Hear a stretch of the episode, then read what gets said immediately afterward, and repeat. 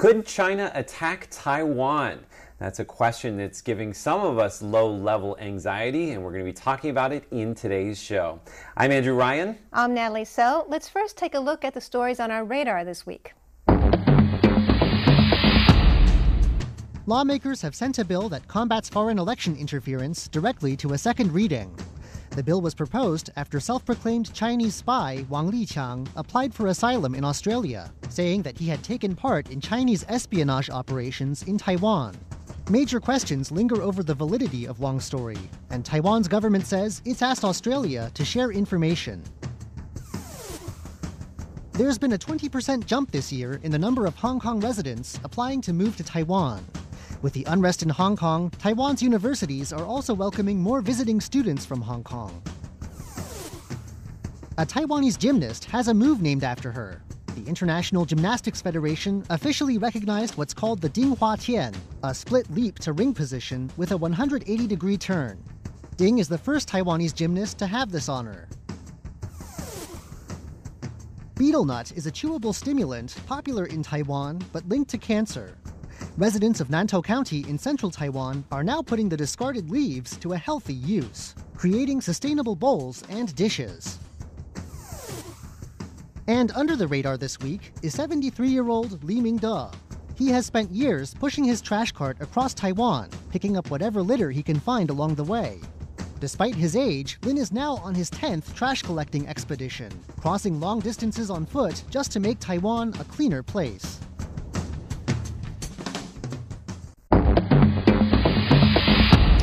This week, we learned that the military is doubling up on protection of the president. That's in the event of an attack on Taiwan's Central Command. Let's have a look. CM 34 armored vehicles made their debut in May at Taiwan's annual Hanguang military exercises. This month, six of them will be added to a fleet commission to protect the president in the event of an attack. That will make the fleet stronger than ever. The CM 34 armored vehicles have 3 meter machine guns that can fire at night and up to 3 kilometers away. They will join six Clouded Leopard vehicles that are already protecting the president. The military says the new CM 34 vehicles will be ready to evacuate the president in the event that China tries to take out Taiwan's Central Command. China sees Taiwan as part of its territory and has not renounced the use of force to unify the two sides. China's People's Liberation Army is about eight times the size of Taiwan's army. Earlier today, I spoke with top defense expert, Danjiang University professor Alexander Huang. Huang is the chairman of the Council on Strategic and Wargaming Studies. He explained why it's so important to protect the president. The modern uh, nature of warfare had determined that country uh, or uh, adversaries can use a long range assault to decapitate the command center, uh, which includes the president and all key national security advisors. Um, people believe that if you wipe out uh, the head and the body, no matter how strong the body uh, would be, uh, the the outcome has been decided. There are people arguing that if China can uh, kill Taiwan in one shot, uh, which means that make a decisive outcome appear within 72 hours, then uh, they can prevent foreign intervention at all because the international community would not be able to react so, under what conditions do you think China would make that move? I think China uh, has a long agenda for itself. Um, China uh, needs to reach a, a benchmark called a, uh, the level of moderate prosperity uh, in all sectors, uh, which means that China would not have any county below the poverty line they set the goal for 2020, and by 2021, China will celebrate the centennial of the Communist Party, and 2022 will be the end of the five year term of the Gen- uh, General Secretary Xi Jinping. So, if he wanted to um, renew his uh, uh, position, um, both in party and in government. Um, he needs a peaceful environment. Uh, a um, unplanned military conflict, uh, even uh, local or regional, would probably disrupt his plan. What do you think is Taiwan's best defense against China? I think our best defense is to make sure that we have a peaceful and calm political process, setting the example, showing Beijing that no matter what happens, we, we have a very successful, very peaceful political process. We elect our own president. Every time we peacefully, um, uh, calmly uh, elect our national leader, uh, is another proof that democracy can work in Taiwan and in the ethnic Chinese community. You'll want to check out Natalie's full interview with Professor Huang. We'll have that for you on the Taiwan Insider Facebook page and on YouTube. This coming Tuesday, December 10th, is Human Rights Day. It's also the 40th anniversary of one of the most dramatic events in Taiwan's path to democracy, the Kaohsiung Incident. And that's the subject of today's Taiwan Explained. 40 years ago, on December 10th, 1979, democracy activists held a rally in Kaohsiung, southern Taiwan. It was called later on the Kaohsiung Incident. Now, they didn't realize it at the time, but it would become one of the most important moments in Taiwan's road to democracy. And that's the subject of today's Taiwan Explained. Great. So you have 60 seconds to explain that. Do you want, are you ready? I think so. All right, go. All right. First, some background. In 1979, Taiwan was under martial law and single party rule. It was governed by the Kuomintang or KMT, which retreated from China to Taiwan in the 1940s. Now, the government had tight control on the media, but that didn't stop activists from starting the Formosa magazine in 1979, in May of that year. Now, the magazine did very well, its second and third issues selling almost 100,000 copies, and that got the authorities' attention. Now, the magazine arranged a Human Rights Day celebration on December 10th that year. The military police and the army surrounded the demonstrators. Clashes broke out, and the authorities used the incident to, as an excuse to arrest almost all of the well known opposition leaders. Now, the eight prominent leaders were known as the Kaohsiung Eight. They were uh, sentenced, they were tried in military court, sentenced to 12 years to life in prison. Another three dozen people were also charged. Now, the incident led to a decade of protests, more arrests, and it galvanized the pro democracy movement. And it led to the founding of the Democratic Progressive Party. Very good, Andrew. All right. And that was very interesting. And I know that a lot of those um, eight would become famous politicians later, That's right? right. Actually, they were all known uh, for being part of what was called the Dang Dangwai movement, so outside of the party, so AKA not the KMT. Uh, and they actually would go on to form their own party, as I mentioned. And seven of the eight would become part of the DPP. All of them would go into politics or government in one uh, way or another. So I want to show you some of them. Of course, in the center there, that's Annette Lu, who is former vice president. She almost ran for president this year. On the right, that's Chen Chu. She was uh, the mayor of Kaohsiung for a while and also is currently the secretary general to the president. And then on the left, we have Shi Mingde, uh, who is a former DPP chairman and also uh, he was a lawmaker as well. Some Yep. of the human rights lawyers also became very famous and powerful. That's right. So the lawyers for the Kaohsiung 8 and for others uh, also would go on to do big things. In the center there, that's uh, Chen Shui-bian, who's a former president, a two-term president. On the right is Frank Hsieh, a former premier, uh, who's currently uh, Taiwan's representative to Japan. And on the left there is the current premier, Su Zhenchang. So they all uh, went on to go into government. Yes, it's very um, interesting and fascinating. Thank you very much, Andrew. And that is our Taiwan Explained for this week. In today's Taiwan by Number, we're going to be talking about Taiwan's Olympic athletes who will be competing in Tokyo next summer. Now, recently, um, we had an amazing gymnast make an amazing move that we'll be seeing in just a moment, Ding Hua Tian. And I want to ask you guys before we watch that video when was the last, she'll be competing in the Olympics, by the way. Mm-hmm. When is the last time we sent a female gymnast to the Olympics? What year was it? I don't think we ever did. Did we? Go for it. I'm waiting for I'm gonna say never. Never. Okay. I'm gonna say 1968. 1968. Okay, let's take a look first at this video.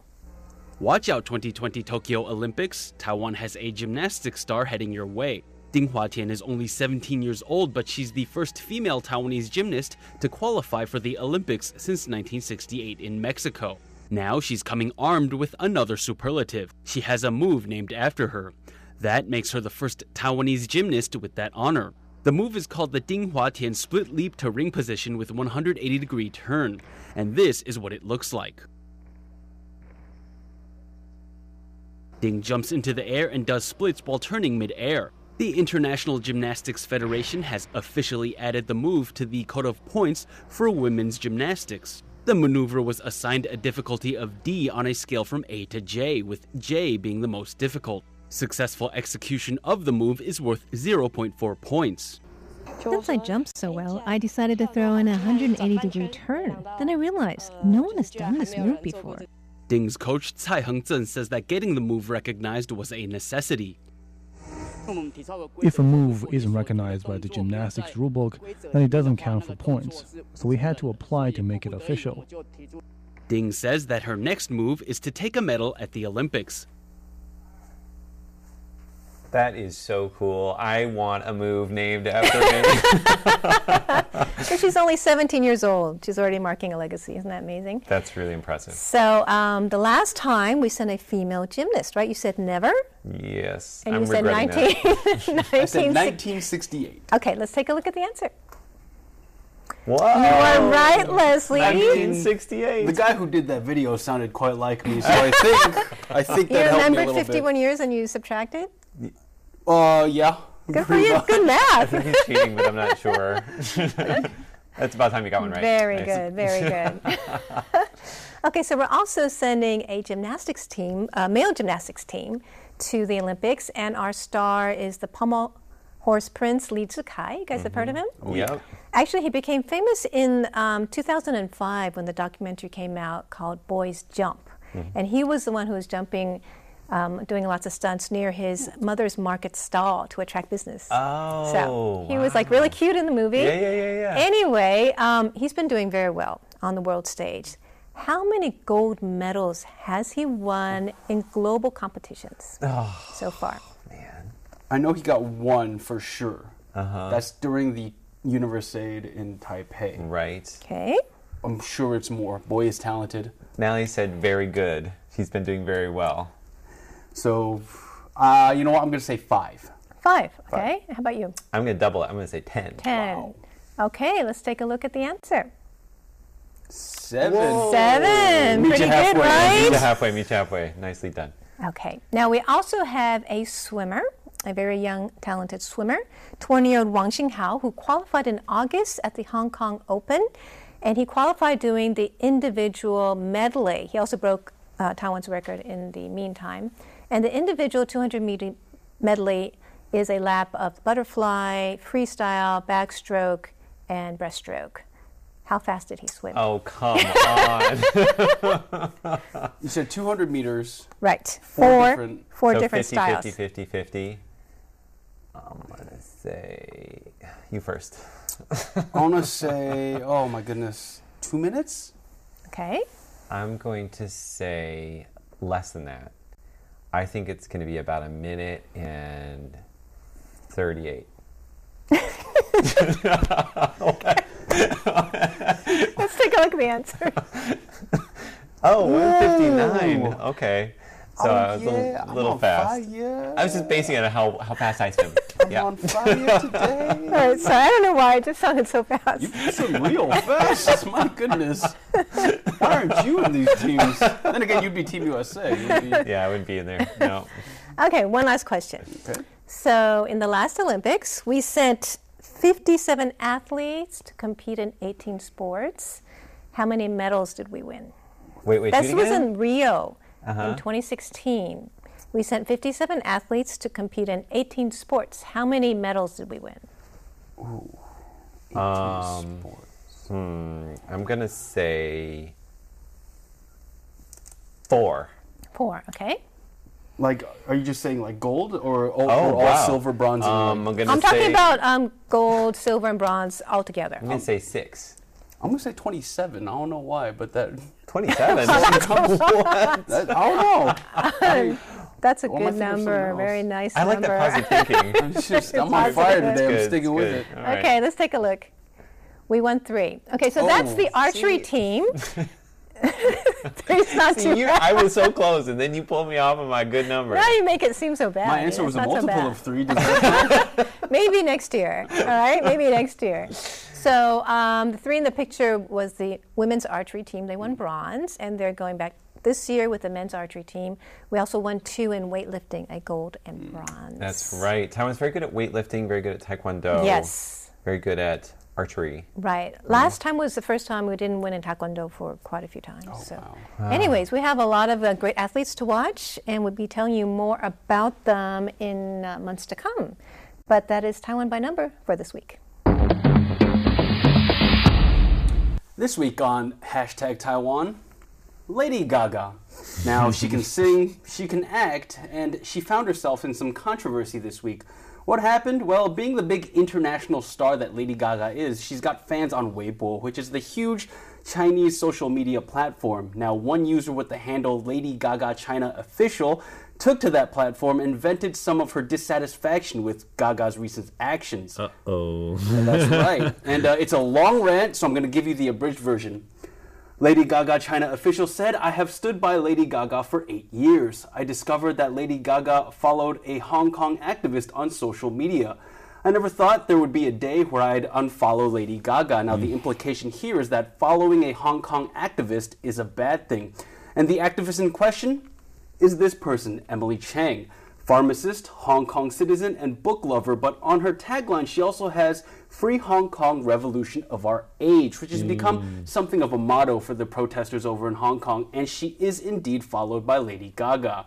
Now, the rant didn't end there. In fact, some excerpts go on to talk about Lady Gaga's three meetings with the Dalai Lama, but being this Wow. is hashtag Taiwan, you can imagine that this user was not very happy with Lady Gaga's stance on Taiwan either. She said the Lady Gaga official website lists Taiwan, Hong Kong, and Macau as separate countries. And with regards to the movie starring Gaga having a Taiwanese independence flag in it, I told myself that was a producer's decision. What, what, what movie is that? Yeah, I know. I didn't know she had. So here we go to That's the next part, right? Interesting. Now, Lady Gaga starred in a movie with Bradley Cooper, whom I admire, by the way, called A Star is Born. Great now, movie, that's yeah. the only movie where Gaga has a film credit in a starring role. There was nothing about an independence flag in there, or a Taiwanese flag at least, but I did find this. In 2012, when Lady Gaga came for a concert Pretty in Taiwan, looking. She rocked the Taiwanese flag on a motorcycle. Not only that, but when she landed and gave interviews, she explicitly referred to Taiwan as a country, saying, This is my first time in Taiwan, and your country is beautiful. Now, I couldn't imagine that made the user any happier, but and the rest of the rant goes on to talk about how she's swearing off Gaga, he or she is swearing off Gaga, and they don't want anything to do with them anymore. They're done with the disillusion, and just talk about disenchantment. So they're not Gaga for Gaga. They are not. No longer are they Gaga for Gaga. And they are so sensitive. A- Any little move that um, someone makes, they, they think it has a It was just a tiny follow. In fact, on China.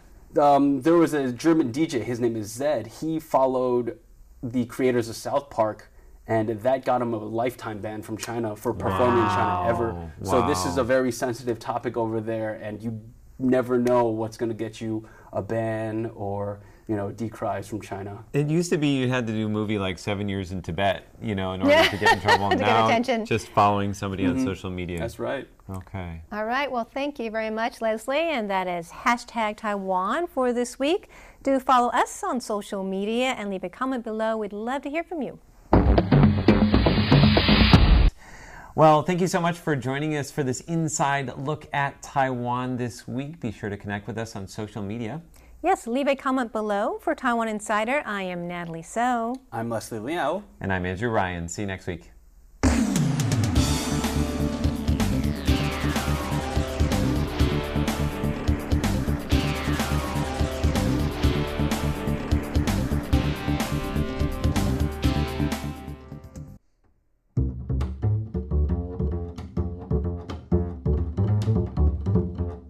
Taiwan Today with Natalie So. In about a month, Taiwan is going to elect its next president. Now, how will that choice affect Taiwan's relations with China and national security? Well, today I speak with a top defense expert, Professor Alexander Huang of Danjiang University. He's also the chairman of the Council on Strategic and Wargaming Studies. Well, Professor Huang, we learned um, in the news this week that Taiwan is doubling its strength in protecting the president at this mm-hmm. time why at this time do you think that uh, there is a danger of, of attack from China? Well, I think it's a general acknowledgement that in modern warfare, especially after the Persian Gulf War in 1991, all modern uh, military assault that can lead to decisive decision of who is the winner, who is the loser, usually it takes about only three weeks.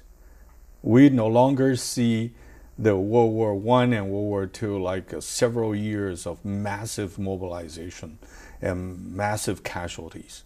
Right now, it's always over the horizon, long range precision attack. So the modern uh, nature of warfare had determined that country uh, or uh, adversaries can use a long range assault to decapitate the command center, uh, which includes the president and all key national security advisors. Um, people believe that if you wipe out uh, the head and the body, no matter how strong the body uh, would be, the outcome has been decided. So, how to deal with a possible future uh, Chinese long range assault against our command and control center to protect the security of the president and make sure that the government uh, continuity uh, can survive a military conflict has become a key issue for all the defense planners and all mm. makers uh, of national security policy. Okay, that's because of our presidential election, right? Not necessarily for the election, but for a confronting adversaries. Uh, you gotta have always keep in mind that these are possibilities. So, how likely do you think an attack from China would be? A um, military attack? I think, to be honest, um, the viable option, um, military option, uh, and um, keep the negative side effect away would probably the decapitation uh, because China, it, once China decided to use force against Taiwan, they cannot wait until the international intervention. And we all know that the United States, no matter how many forces are now deployed in the Indo Pacific region, it takes time to come to Taiwan's rescue. So there are people arguing that if China can kill Taiwan in one shot, uh, which means that make a decisive outcome appear within 72 hours, then uh, they can prevent foreign intervention at all because the international community would not be able to react.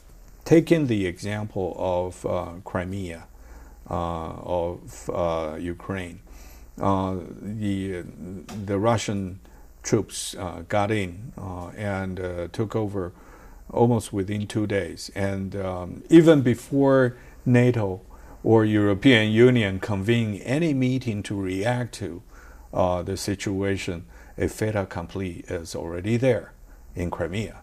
So uh, there are lessons for Taiwan to learn, um, and so this is um, a specific concern of all our national security planning since uh, even before last presidency.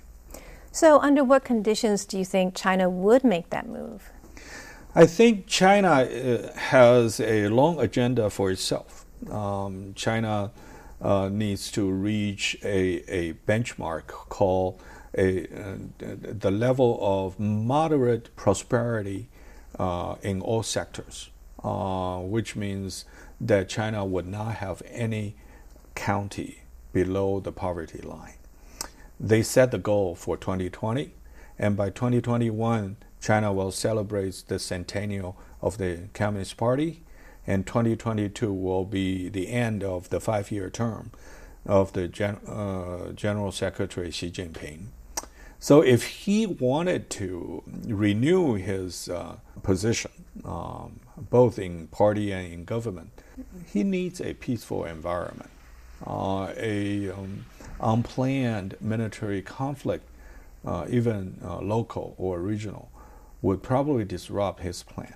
Uh, so, in China's interest, at least in the next few years, uh, it's better keep uh, the peripheral relatively peaceful, hmm. including the Korean Peninsula. Hmm.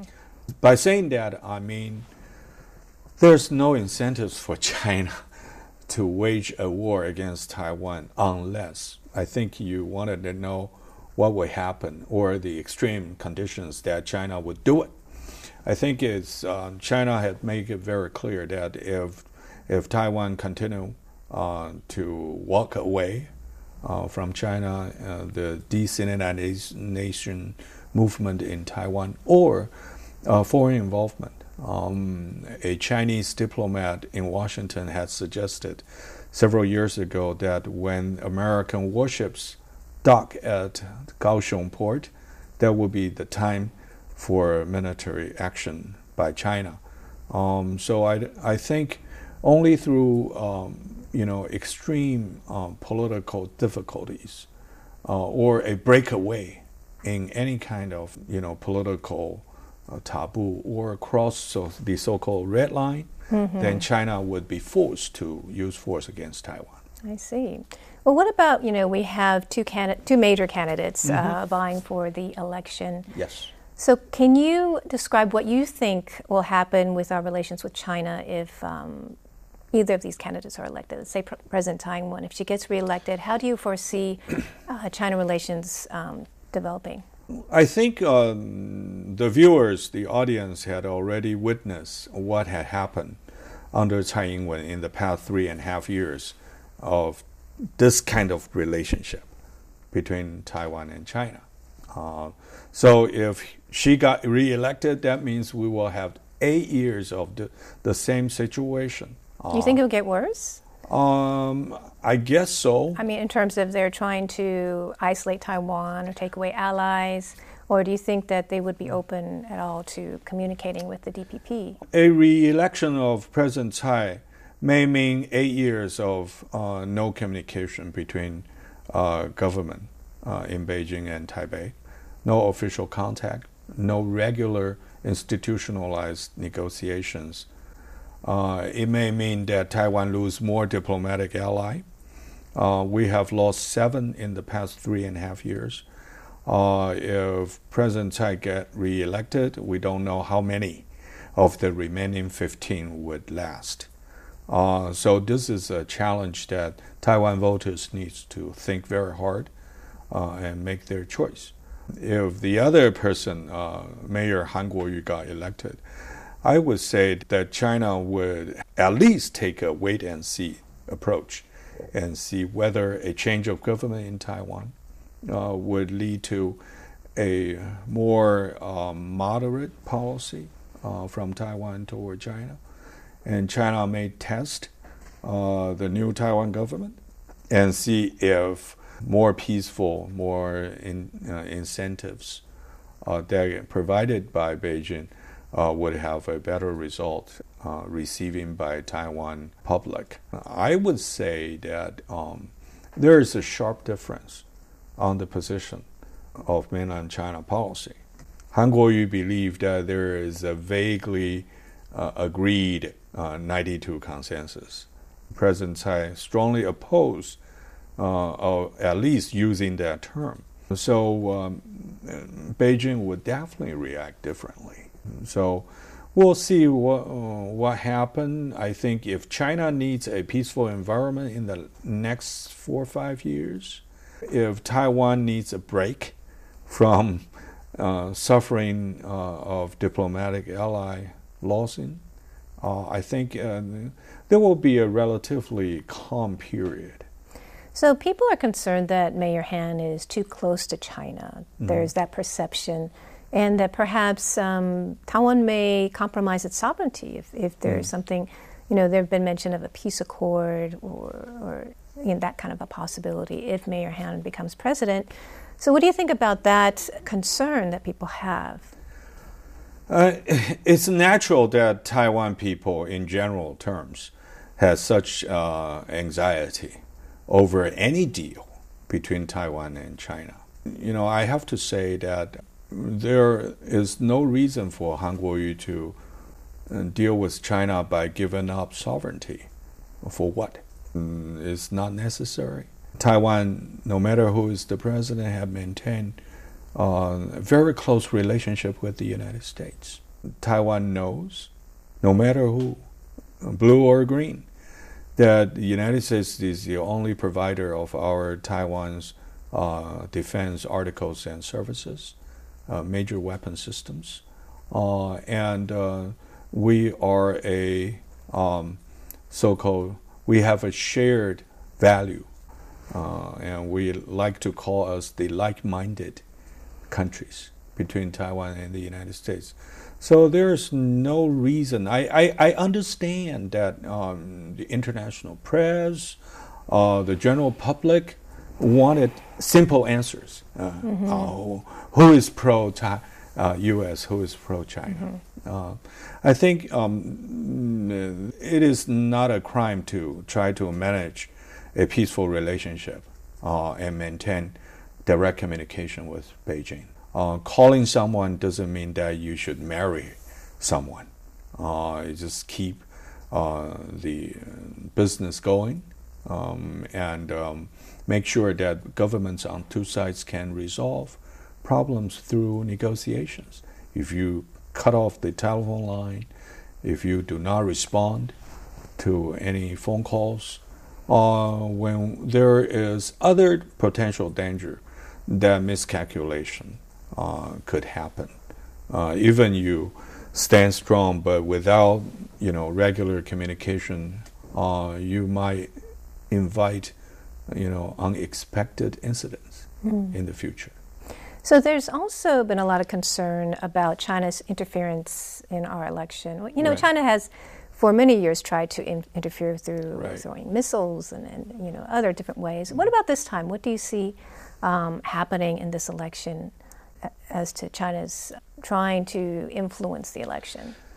Oh, China's influence campaign uh, over Taiwan's politics or Taiwan elections, or uh, for more conventional wisdom, is like um, you know, lobbing missiles to the waters near Taiwan, threatening Taiwan people by official statement, mm-hmm. uh, or funnel money to support a certain candidate uh, to make sure that they have more campaign funding. These are all in the past. We, we don't know whether it will appear again this time.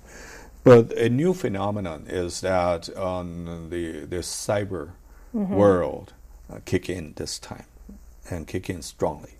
Uh, there are, you know, different cases that people wanted to allege that China had intervened Taiwan's politics or campaign process by providing uh, fake news or feeding uh, untrue information to certain uh, website or try to monitor Taiwan's uh, cyber communications uh, and see if they can intervene.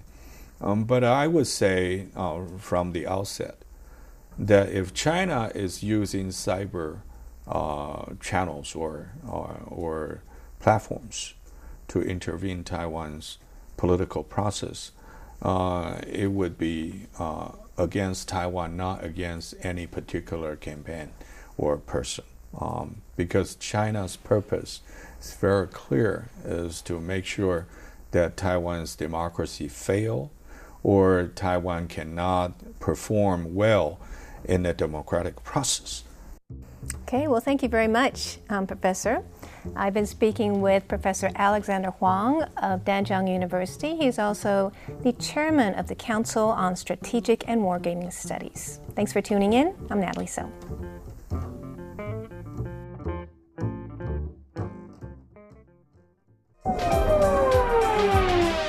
Welcome to the RTI Time Machine.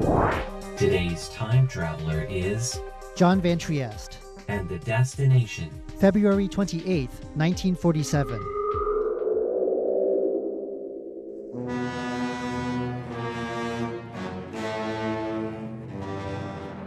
This is the 1947 Overture, a piece by the late Taiwanese composer Xiao Tairan. It's a meditation on a century of Taiwanese history, centered on February 28, 1947, the day when modern Taiwan entered its darkest period. Despite early hopes for a new start after 50 years of Japanese rule, Taiwan's people found themselves under a new kind of oppression. Under the new nationalist government of the Republic of China, Taiwan faced problems like corruption and economic troubles, and Taiwan's people were marginalized. On February 28, 1947, Taiwan's anger boiled over. The government stalled for time until it could divert enough troops to Taiwan. What followed, once everything was ready, was a rampage that took in large swaths of the island and left a generation scarred. Today, these events are known by the date on which the protests started February 28th, or simply 228. Yang Zhenlong, writer and executive director of the Memorial Foundation of 228, grew up in one family that the 228 massacre hit hard. Last week, he guided us through the events of 228 and told us of his family's private traumas. His grandfather disappeared for three months. His father was abducted three times and held for ransom. And one of his uncles was simply tied to a stone slab with two others and tossed into the sea. They'd done nothing wrong, but as teachers, doctors, and city councilors, they were the face of a local Taiwanese order the government hoped to crush. Though his grandfather and father both survived their ordeals, their experiences left huge, invisible wounds. In the dangerous political climate that followed the massacres, few dared to breathe a word about what had happened. Mr. Yang grew up in a post 228 world that had seemingly been wiped clean of the entire affair. He knew nothing of what had happened. Today, he joins us again to tell us how he learned about Taiwan's unspeakable secret and to offer his critiques of how the government is dealing with the trauma 70 years on. 我对二二八的印象是在外头听一些长辈人都也不敢很清楚提，只讲说二二八好惨啊。 Growing up, there were a few odd details that didn't quite add up. Occasionally, he says, he would overhear an older person sighing about 228 and how awful it had been. But for him, this was puzzling. To him, after all, 228 was still only a number. He gathered that something terrible must have happened, but imagined it had only been a local affair, something bad that had only hit his hometown, the northern port city of Keelung. 每年到三月，呃，这个时候，我的阿嬷就会对着那个呃墙壁上。 Then there was his grandmother. Every year in March, her mood would grow somber. She would gaze at a portrait of his uncle and begin sobbing. Mr. Young had no idea how his uncle had died. He remembers his grandmother mumbling to herself, words he couldn't understand. With just these fragments to go on, the scale and severity of what had happened escaped him. The silence lasted over 40 years from the time the massacres died down. 一九八七年， 当社会人士开始推动二二八平反运动的时候， In 1987, the period of martial law and political oppression that had shortly followed 228 came to an end. It was only then that talk of 228 began to shift into the open, and Mr. Yang first heard the story that had been kept from him all his life. The truth came out in 1989 when his father opened up, and now that it was safe, revealed what had been secret. Among the victims of this 228 massacre people were now discussing, there were three of Mr. Young's family members. By then, a movement to rehabilitate victims and vindicate their memories was underway. It was in this movement that Mr. Young began a lifelong journey to seek justice and stand up for other victims' families. 那种请家属要出来参与这件事情，相对是很困难的，很多的家属是自己。 At first, the work was difficult. In 1990, around the time Mr. Yang got involved, Those who dared to talk about 228 openly were on the fringes. The taboo against remembering was still strong. Many victims' families he found voiced support for his work, but said they didn't want to come forward. He says it wasn't until the end of the 1990s that this concern for privacy began to change. The 30 years since the rehabilitation movement started have brought important progress in some areas. 不管男女，没有人都敢反对说啊，把这件事情应该要去澄清的啦。 Now, Mr. Young says, the trauma is out in the open, and no one would dare reject calls for a full account of the truth behind 228.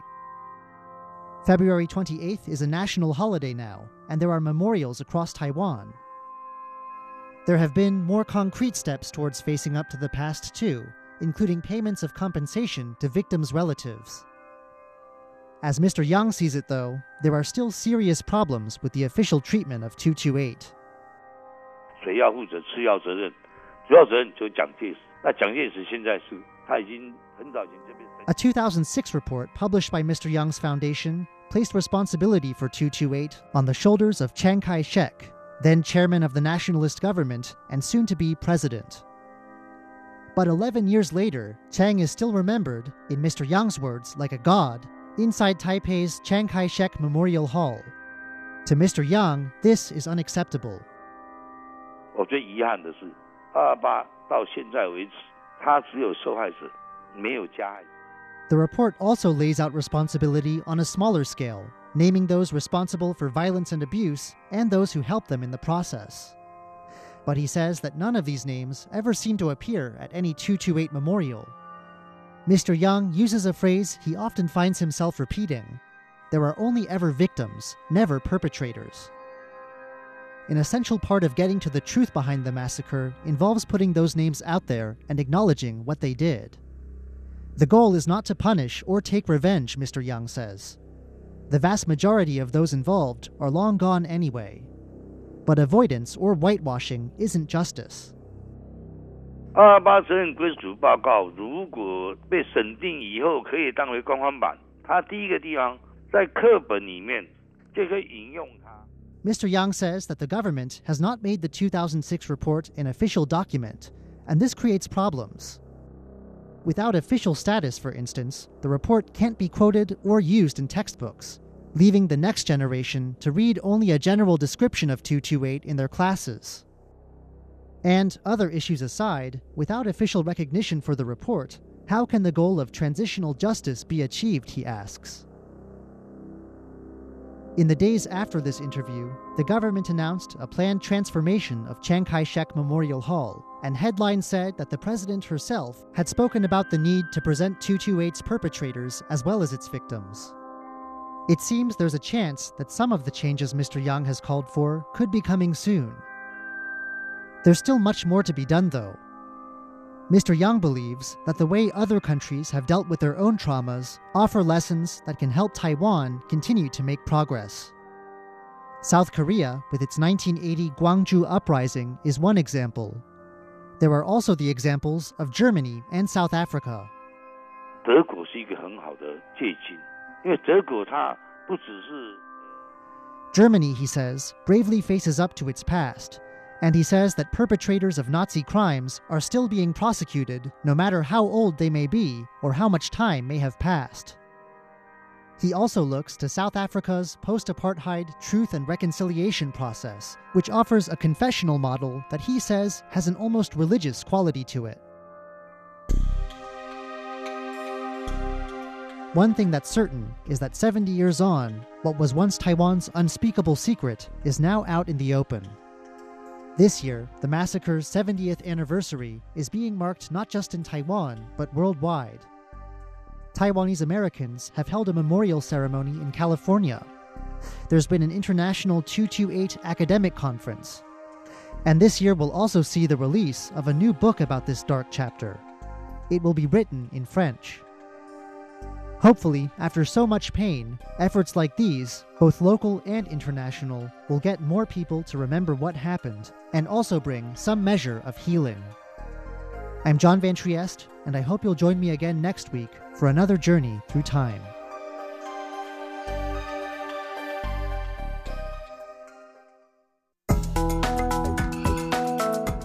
40 years ago, on December 10th, 1979, democracy activists held a rally in Kaohsiung, southern Taiwan. It was called later on the Kaohsiung Incident. Now, they didn't realize it at the time, but it would become one of the most important moments in Taiwan's road to democracy. And that's the subject of today's Taiwan Explained. Great. So you have 60 seconds to explain that. Do you want, are you ready? I think so. All right, go. All right. First, some background. In 1979, Taiwan was under martial law and single party rule. It was governed by the Kuomintang or KMT, which retreated from China to Taiwan in the 1940s. Now, the government had tight control on the media, but that didn't stop activists from starting the Formosa magazine in 1979, in May of that year. Now, the magazine did very well, its second and third issues selling almost 100,000 copies, and that got the authorities' attention. Now, the magazine arranged a Human Rights Day celebration on December 10th that year. The military police and the army surrounded the demonstrators. Clashes broke out, and the authorities used the incident to, as an excuse to arrest almost all of the well known opposition leaders. Now, the eight prominent leaders were known as the Kaohsiung Eight. They were uh, sentenced, they were tried in military court, sentenced to 12 years to life in prison. Another three dozen people were also charged. Now, the incident led to a decade of protests, more arrests, and it galvanized the pro democracy movement. And it led to the founding of the Democratic Progressive Party. Very good, Andrew. All right. And that was very interesting. And I know that a lot of those um, eight would become famous politicians later, That's right? right. Actually, they were all known uh, for being part of what was called the Dangwai movement, so outside of the party, so AKA not the KMT. Uh, and they actually would go on to form their own party, as I mentioned. And seven of the eight would become part of the DPP. All of them would go into politics or government in one uh, way or another. So I want to show you some of them. Of course, in the center there, that's Annette Lu, who is former vice president. She almost ran for president this year. On the right, that's Chen Chu. She was uh, the mayor of Kaohsiung for a while and also is currently the secretary general to the president. And then on the left, we have Shih Ming-teh, uh, who is a former DPP chairman and also uh, he was a lawmaker as well. Some Yep. of the human rights lawyers also became very famous and powerful. That's right. So the lawyers for the Kaohsiung 8 and for others uh, also would go on to do big things. In the center there, that's uh, Chen Shui-bian, who's a former president, a two-term president. On the right is Frank Hsieh, a former premier, uh, who's currently uh, Taiwan's representative to Japan. And on the left there is the current premier, Su Tseng-chang. So they all uh, went on to go into government. Yes, it's very um, interesting and fascinating. Thank you very much, Andrew.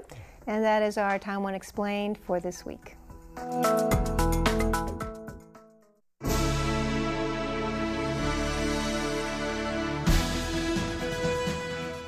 Thank you for listening to Radio Taiwan International, broadcasting from Taipei, Taiwan.